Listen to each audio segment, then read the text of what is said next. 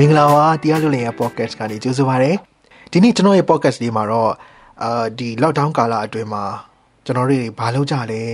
ဘယ်လိုအကျိုးရှိအောင်နေမလဲဆိုတော့ကိစ္စလေးနဲ့အတူပေါ့ပေါ့ပါပါလေးသွားကြပါတယ်ဒီနေ့ကတော့လုံးဝ easy ကိုရေးပဲဟိုတကယ်ရတာပိုင်းကိုသွားကြမယ်ပေါ့နော်ကျွန်တော်စဉ်းစားထားတာကကျွန်တော်အာစာဖတ်သူဆိုတဲ့ page လေးမှာကျွန်တော်ဖတ်နေတဲ့ဒီရတာစာပေလေးတွေရှိတယ်အဲ့ဒီကကျွန်တော်အရန်ကြိုက်တဲ့အခုတလောကိုနဲ့ရန်နီးဆက်နေတဲ့ စာတပုတ်ကိုလည်းကျွန်တော်ဒီထဲမှာပြောပြပေးချင်ပါတယ်ကျွန်တော်ခံစားရတဲ့အကြောင်းလေးတွေ။ခင်လောလောဆယ်တော့အားလုံးစသည်ခင်မှာခဏလေး break ယူမယ်ခဏရလို့ရှိရင်ပြန်လာခဲ့ပါမယ်နော် Welcome back the Harlins Travels and Lifestyle podcast ကနေပြီးတော့ပြန်ပြီးတော့ကြိုးဆိုပါတယ်ဟုတ်ကဲ့အဲဒီ podcast လေးဒီနေ့မှာကျွန်တော်ပထမဆုံး ဒီစဉ်းစားမိတာပေါ့နော်ငါဒီနေ့လေးကိုတော့မိုးကလည်းအခုရန်ကုန်မှာတော်တော်လေးဖုတ်ဖွဲလေးရွာတယ်မနေ့ကလည်းမိုးရွာတနေ့ကလည်းမိုးရွာတယ်ဆိုတော့ဇက်တိုက်လိုလိုမိုးလေးတွေရွာနေတာလေးရှိတယ်ကျွန်တော်နေတာအင်းစိန်ဆိုတော့ကျွန်တော်နေတဲ့ညာလေးမှာဆိုလို့ရှိရင်အခုအမိုးလေးတွေကဖွက်ဖွက်ဖွက်ဖွက်ကြနေတယ်ခါတိုင်းဒီချိန်ဆိုလို့ရှိရင်အာဘေးနာကဒီ မိဘမဲ့တွေအတွက်ထားတဲ့သူတို့ဝင်းတစ်ခုရှိတယ်သူကအဲ့ဟာဆိုလို့ရှိရင်ကလေးတွေကဒီချိန်ဆိုစော့နေကြပြီအခုဆိုတော့မိုးတွေကလည်းရွာနေတော့သူတို့ဒီချိန်ဆိုမစော့အောင်တော့စူညံအတန်နေကင်းရှင်းနေတာပေါ့နော်အဲ့တော့ကျွန်တော်လည်းကောင်းကောင်းမွန်ပြောလို့ရနေတယ်ဒီနေ့အစီအစဉ်လေးမှာကျွန်တော်ရတာပိုင်းကိုပို့ပြီးတော့ဦးစားပေးခြင်းနဲ့အဓိက lockdown ကာလမှာကျွန်တော်တို့ဘာတွေလုပ်ကြလဲဆိုတာစဉ်းစားမိတာပေါ့နော် lockdown ကာလမှာကျွန်တော်ဆိုလို့ရှိရင်တချင်းလားထောင်တယ်ရုပ်ရှင်တွေကြည့်တယ် အဲနောက်ပြီးတော့ကျွန်တော်ရဲ့ဒီ key သွားနဲ့ပတ်သက်တဲ့ပေါ့နော် travel blogging ကိုဟို supporting ပေးနိုင်မယ်အထောက်ပံ့ပြုနိုင်မယ်ကိစ္စတွေကျွန်တော်လေ့လာတယ်တခါဒီ technical ဘိုင်းပေါ့နော်အခုဆိုလို့ရှိရင်ကျွန်တော်ဒီ lockdown ကျေးဇူးနဲ့ပဲအခု podcast ဘယ်လိုလုပ်ရလဲဆိုတော့ကျွန်တော်တည်သွားပြီလေနော်ဒီ podcast ကနေပြီးတော့ဘယ်လိုတန်လှည့်ပြီးတော့ကျွန်တော်နဲ့ကျွန်တော်ချစ်ခင်ရင်းနှီးတဲ့သူတွေရှိကိုကျွန်တော်ပြောချင်တဲ့ message တွေဘယ်လိုပို့လို့ရမလဲဆိုတော့ကျွန်တော်တည်သွားပြီဒါတွေကအကျိုးအများကြီးရလို့ပဲပြောရမယ်အဲ့ဂျားထဲမှာကျွန်တော်အခုဆိုလို့ရှိရင်တချို့မသိသေးတဲ့ video editing နဲ့ပတ်သက်တဲ့ အဲ course လေးတွေပေါ့နော်အဲ့ဒါလေးတွေအကုန်လုံး online ကနေပြီးတော့ကျွန်တော်လေးလာလို့ရသွားတယ်အဲနောက်တစ်ခါဟင်းချက်တာပေါ့နော်ဒီ lockdown ကာလမှာကျွန်တော်တက်တက်မမေတို့အားလုံးကတက်တက်ပေါ့နော်တနေစီမှာရောက်နေကြတဲ့အချိန်မှာဆိုတော့ကျွန်တော်တယောက်တည်းထူမှာဖြစ်နေအဲ့တော့ကိုယ့်ကိုချက်ပြုတ်စားတော့ရတယ်ဆိုတော့အဲ့ဒီချက်ပြုတ်စားတော့ရင်းနဲ့ပဲ ဟင်းချက်ဆိုင်ကြီးလည်းတိုးတက်လာလို့ပဲပြောရမလို့ဖြစ်နေတာပေါ့နောက်တစ်ခါကျတော့ကျွန်တော်စာဖတ်တဲ့အချိန်လေးတွေတော့ပိုရလာတယ်ဘယ်တော့မှရုပ်ရှင်ကြည့်တယ်ရုပ်ရှင်ကြည့်ပေမဲ့ကြီးကြီးနဲ့ပြင်းလာပေါ့နော် Facebook ဆိုလည်းမသုံးချင်တော့ဘလို့မှမကြည့်ချင်တော့ကျွန်တော်စိတ်စိတ်ကုန်လာတာအခုကျတော့ဒီစာဖတ်တာတွေဘာတွေပဲလှည့်လိုက်တဲ့ခါကျတော့လူအပြောင်းလဲဖြစ်သွားတယ်စာဖတ်တာကတော့တော်တော်လေးလူရဲ့စိတ်ကိုပြောင်းလဲနူးညံ့သွားစေတာတော့တေချာတယ်လို့ပဲကျွန်တော်ပြောရမှာပေါ့နော်အခုဆိုတက်ချမ်းလိုဟာမျိုးတွေရဲ့နောက်တင်ကြားရေးအထောက်အကူပြုတဲ့ဒီစာပေတွေရဲ့နောက်အခုတခါကျွန်တော်ရသစာပေလေးတွေရဲ့ ဖတ်ဖြစ်တယ်ရသစာပေဖတ်တဲ့အခါကျတော့နောက်ပိုင်းမှာပိုပြီးကြိုက်တာလေးတွေတွေ့လာတယ်နောက်တချင်းနားထောင်တယ်တချင်းနားထောင်တာလည်းလူရဲ့စိတ်ကိုပြောင်းလဲစေကျွန်တော် ငငယ်တော့ကျွန်တော်ကြိုက်တဲ့တချင်းပုံစံတွေနဲ့အခုကြိုက်တဲ့တချင်းပုံစံတွေအရန်ကွာသွားတာပဲအခုနောက်ပိုင်းဆိုကျွန်တော် jazz တို့ blues တို့လိုဟာမျိုးတွေနည်းနည်းပို့ပြီးတော့လေးလေးတွဲတွဲရှိတဲ့ဟာမျိုးတွေပိုကြိုက်တယ် acoustic ပေါ့နော်အဲ့ဒီပုံစံလေးတွေကြိုက်လာတာများတယ်ငငယ်တော့ R&B ကြိုက်တယ်ဒီ digital music ပေါ့နော်အခုကတော့ EDM လို့ခေါ်တယ်အရင်တော့ကျတော့ EDM လို့မခေါ်သေးဘူးပုံစံ remix လို့ရှိမယ် digital music တွေရှိတယ်ပေါ့နော်ဒီလောက်ပုံစံမျိုးပဲရှိတာဆိုတော့အဲ့ဟာလေးကျွန်တော်ကြိုက်လာတယ် အာပြောင်းလဲလာတယ်ဘယ်လိုပဲပြောရမှာပေါ့နော်ဆိုတော့အခုဒီရက်ပိုင်းတွင်းမှာနားထောင်ဖြစ်နေတဲ့တခြင်းလေးတစ်ပုဒ်ရှိတယ်အဲ့ဒါက cover sound လေးတစ်ပုဒ်ပဲအဆိုတော့ကျော်စင်မင်းကပြန်ဆိုထားတာအရင်ကတခြင်းဟောင်းလေးပဲပေါ့နော်ကျွန်တော်စပြီးတော့အဲ့တခြင်းကိုရင်းနှီးတာက Twin Drabo ဆိုတော့ကစပြီးရင်းနှီးတာအိမ်မညများတယ်မှာတော်တော်ငယ်သေးတယ်ကျွန်တော်အဲ့အချိန်မှာဆိုတော့သူကဂီတာကျိုးလေးတကယ်တခြင်းအဟောင်းပေါ့လေမြန်မာပြည်ဦးသိန်းနိုင်တဲ့တခြင်းလို့သိရတယ်ပန္နရာခင်လို့ရှောက်ချင်မိသူ ဂီတာကိုင်းကမပြောနိုင်ပါဘူးကြိုးလေးပြလို့ကိုကိုစိတ်ကအဲဆိုတော့အဲ့တချင်းလေးကိုကျွန်တော်နားထောင်တိုင်းဟိုသူကစာသားနည်းနည်းပြန်ပြောင်းဆိုထားကျွန်တော်အဲ့မှာတီးလိုက်တယ်အဲ drum drop ကိုကြရပါတော့အဲ့တော့အဲ့ဒါကိုကျော်စင်မင်းကလည်းအခုသူ cover ပြန်ဆိုတဲ့ခါမှာသူသူ့ရဲ့ဒီ music ကတော်တော်လေးကျွန်တော်ကြိုက်တဲ့ music နဲ့ကွက်တိကြနေတယ်ပေါ့နော်ပြီးတော့အဲ့ဒီဟာကိုမှနားထောင်ရတဲ့အချိန်မှာသူကဟိုစာသားလေးကလည်းကျွန်တော်အရင်ရင်းနှီးပြီးသားစာသားလေးကိုပဲစိန်ကားဆိုတဲ့စာသားလေးကိုပဲသူကဆိုလိုက်တယ်တကယ်ကမူရင်းက ကျိုးလေးပြက်လို့ကိုရင်ထဲမလုံးဆိုတာမသိဘူးဆိုတော့အဲ့ဒါဟို twin drop ကကျိုးလေးပြက်လို့ကိုစိန်ကားဆိုပြီးအဲ့တော့သူတို့ R&B style နဲ့ဆိုတာဆိုတော့သူပုံစံပြောင်းလိုက်တယ်ပြောင်းလိုက်တဲ့ဟာကိုလည်းအခုကျော်စင်မင်းကသူ့ရဲ့ music new arrangement မှာကျတော့ပုံစံအာအဲ့အတိုင်းလေးပဲပြန်ယူထားတာလေးတွေ့လိုက်တယ်ဆိုတော့အဲ့ဒီဆင်းလေးကိုကျွန်တော်သဘောကျပြီးခဏခဏနားထောင်ဖြစ်နေတယ်။ဘာဖြစ်ဖြစ်ကျွန်တော်ဒီနေ့ podcast လေးကိုနားထောင်နေသူတွေလည်းအဲ့ဒီချင်းလေးအမြည်လေးဖြစ်ဖြစ်တော့နားထောင်စီချင်တာနဲ့ကျော်စင်မင်းရဲ့တချင်းလေးကျွန်တော်ဖွင့်ပြပေးချင်တယ်။အဲ့ဒီနားထောင်ကြည့်လိုက်မယ်နော်။ Banana kilo ရှောက်ချင်ပြီးသူလွန်သမားလေးတို့တည်းပါခွေတန်စဉ်ဖွေရှာတီကျူတဲ့ခါနှလုံးသားရဲ့ဥယျာဉ်ကဘာရဲမှာသူလေးခိုးသွားလို့ရှင်ခွေးစ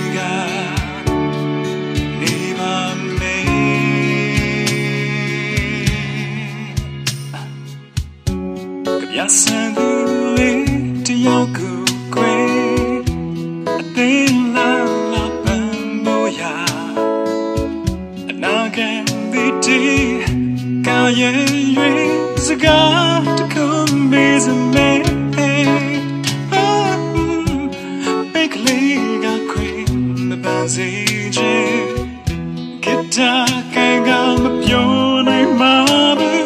ချိုးလေးပြလုံးကိုရင်နေမလို့ညိုလေးများလေးမထားစေခွေဝိဒနာတွေကိုစာရည်တဲ့အခါအမုံမထားတဲ့အချောင်းကိုသူသိအောင်တနေ့နေ့နဲ့ပြော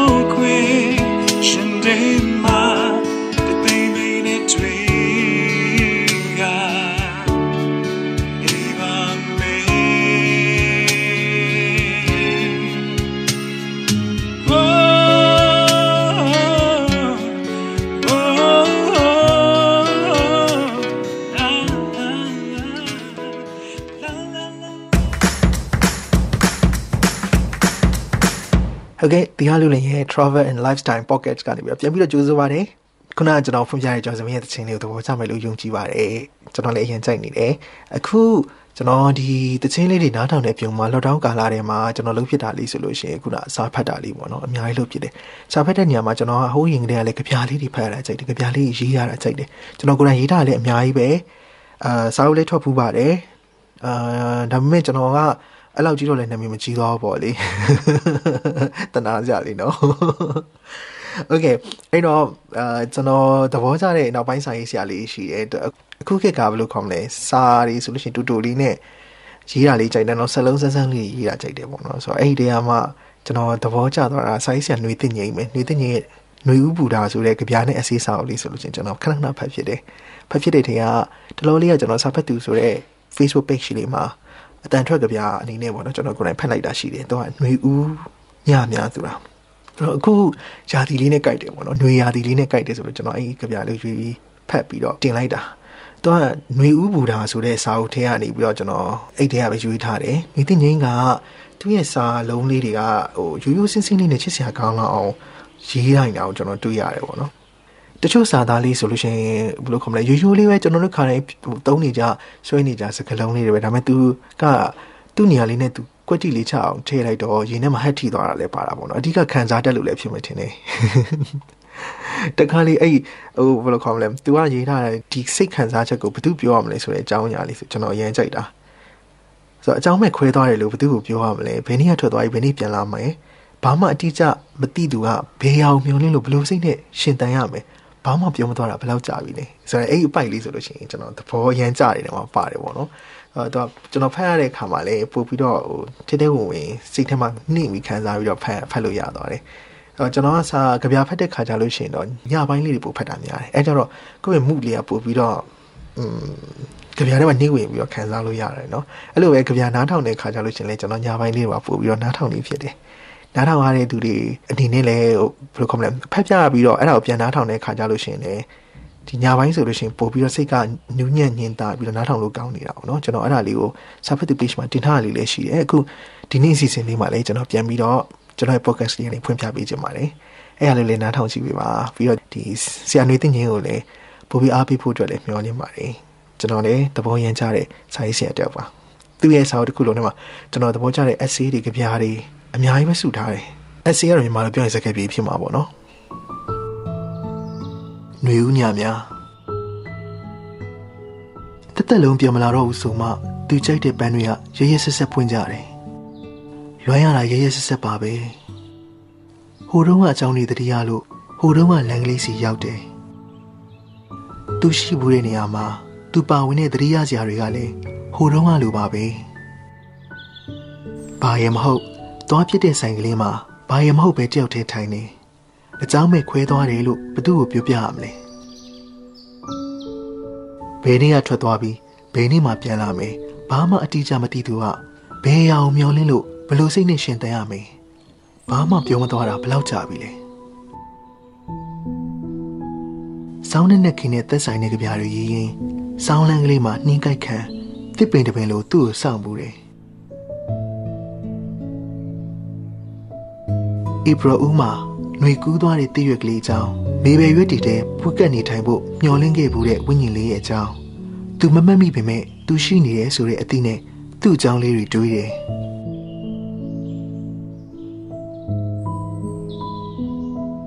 ကိုမတက်နိုင်တဲ့အယုတ်ကလေးကိုသူများဝေသွားမှကြောက်ရွံ့မိတယ်လို့မျိုးဒါမှမဟုတ်သူများကြားပြောက်သွားပါစေလို့စူကြောင်းမိတယ်လို့မျိုးစိုးရွံ့နေရတယ်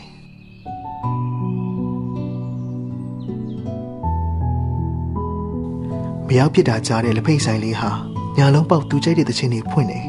မကြည့်ဖြစ်တာကြားတဲ့အဝေးကတော်တန်းကလေးဟာသူမြင်နေကြတည့်ရွဝဝတွေကျွေတယ်မတွေးဖြစ်တာလေအတော်ကြားတဲ့ကိုယ့်ရဲ့ခြေပြားလေးဟာနှွေဦးပေါင်ညတွေထဲမှာကိုကိုစားဘသူ့ကိုများကိုပွားထားနေမလဲသူရှိတဲ့အထင်နဲ့နှကန်းကခပ်ပွားပွားရွကြည့်တယ်မင်းပြောတယ်ဆိုပြီးတာပါပဲ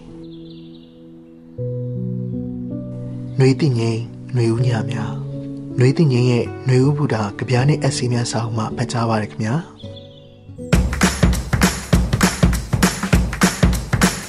Welcome back ကျွန်တော်ဒီဟာလူလင်ရဲ့ Travel and Lifestyle Podcast ကနေပဲပြန်ပြီးတော့ကြိုးစားပါတယ်ဒီနေ့မှာတော့ကျွန်တော်က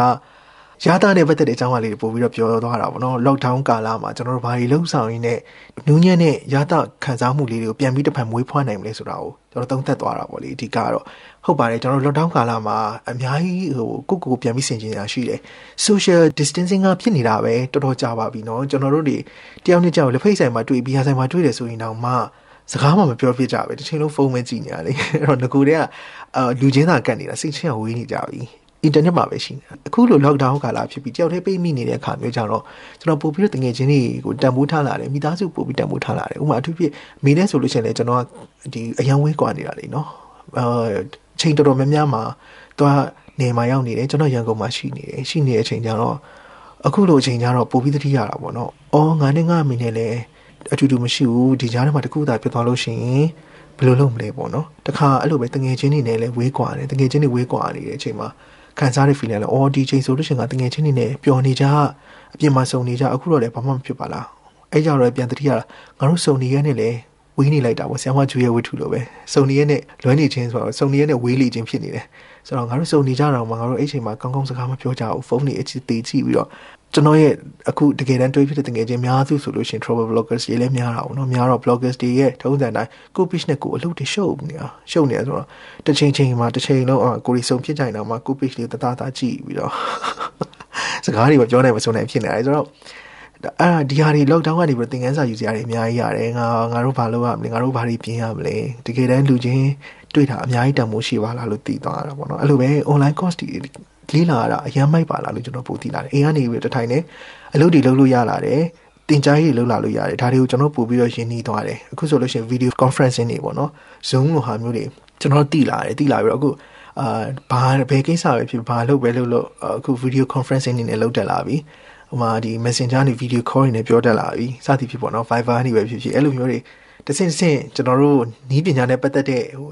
တုံးချတဲ့ပုံစံကပိုပြီးတိုးတက်လာလို့ပဲပြောရမှာဒါအားလုံးရဲ့တစ်ဖက်ကကောင်းတဲ့အချက်တွေလို့ပဲကြံဖန်ပြီးတော့တွေးယူရမှာပေါ့နော်ဒီကြားထဲမှာပြီးတော့အခုနောက်လို့ကိုယ့်ရဲ့ဒီကျွန်တော်ဆိုလို့ရှိရင်လည်းကိုယ့်ဝမ်းစာတွေကိုဖြစ်နိုင်တဲ့အခြေအနေလေးဖြစ်သွားတာပေါ့လေ ဆိုတော့ဒါတွေအားလုံးက lockdown ကာလမှာကျွန်တော်တို့ရတဲ့အကျိုးမြတ်တွေလို့ပဲပြောရမယ်ဆိုတော့ဒီအကျိုးမြတ်တွေကျွန်တော်တို့ရအောင်ယူဖို့လည်းလိုအပ်တယ်ဒါပေမဲ့အဲ့ချိန်တွေပါတော့ကျွန်တော်မမှန်တော့ဘူးအဲ့ဒါတွေနဲ့ပြန်ပြရပါတော့ကျွန်တော်အဲ့ချိန်ကမနေ့၄နာရီဖြစ်နေပြီထားချိန်ကမနေ့7နာရီတော့အထိပ္ပယ်မရှိဘူးအဲ့ဒါတွေတော့ပြန်ပြင်ရမှာပေါ့လေနော်ဆိုတော့ okay ဟုတ်ကျွန်တော်ကျေးဇူးအများကြီးတင်တယ်ဒီနေ့ကျွန်တော်ရဲ့ podcast လေးကိုနားဆင်ပေးကြတဲ့သူတွေအားလုံးလည်းဒီကက်ဆိုကြီးကနေပြီးကျွန်တော်အများဆုံးလွတ်မြောက်ဖို့အတွက်ဆုတောင်းမိတယ်ပြီးတော့ lockdown ကာလမှာလည်း အကျိုးရှိတဲ့အလုပ်တွေပိုပြီးလုပ်နိုင်မှုအတွက်လည်းကျွန်တော်မျှော်လင့်ပါတယ်နောက်ကျွန်တော်ရဲ့ episode တွေမှာထပ်ပြီးတော့ဆုံချင်ပါတယ်အခုအတွက်တော့အားလုံးကိုနှုတ်ဆက်ပါတယ်ခင်ဗျာ bye bye see you soon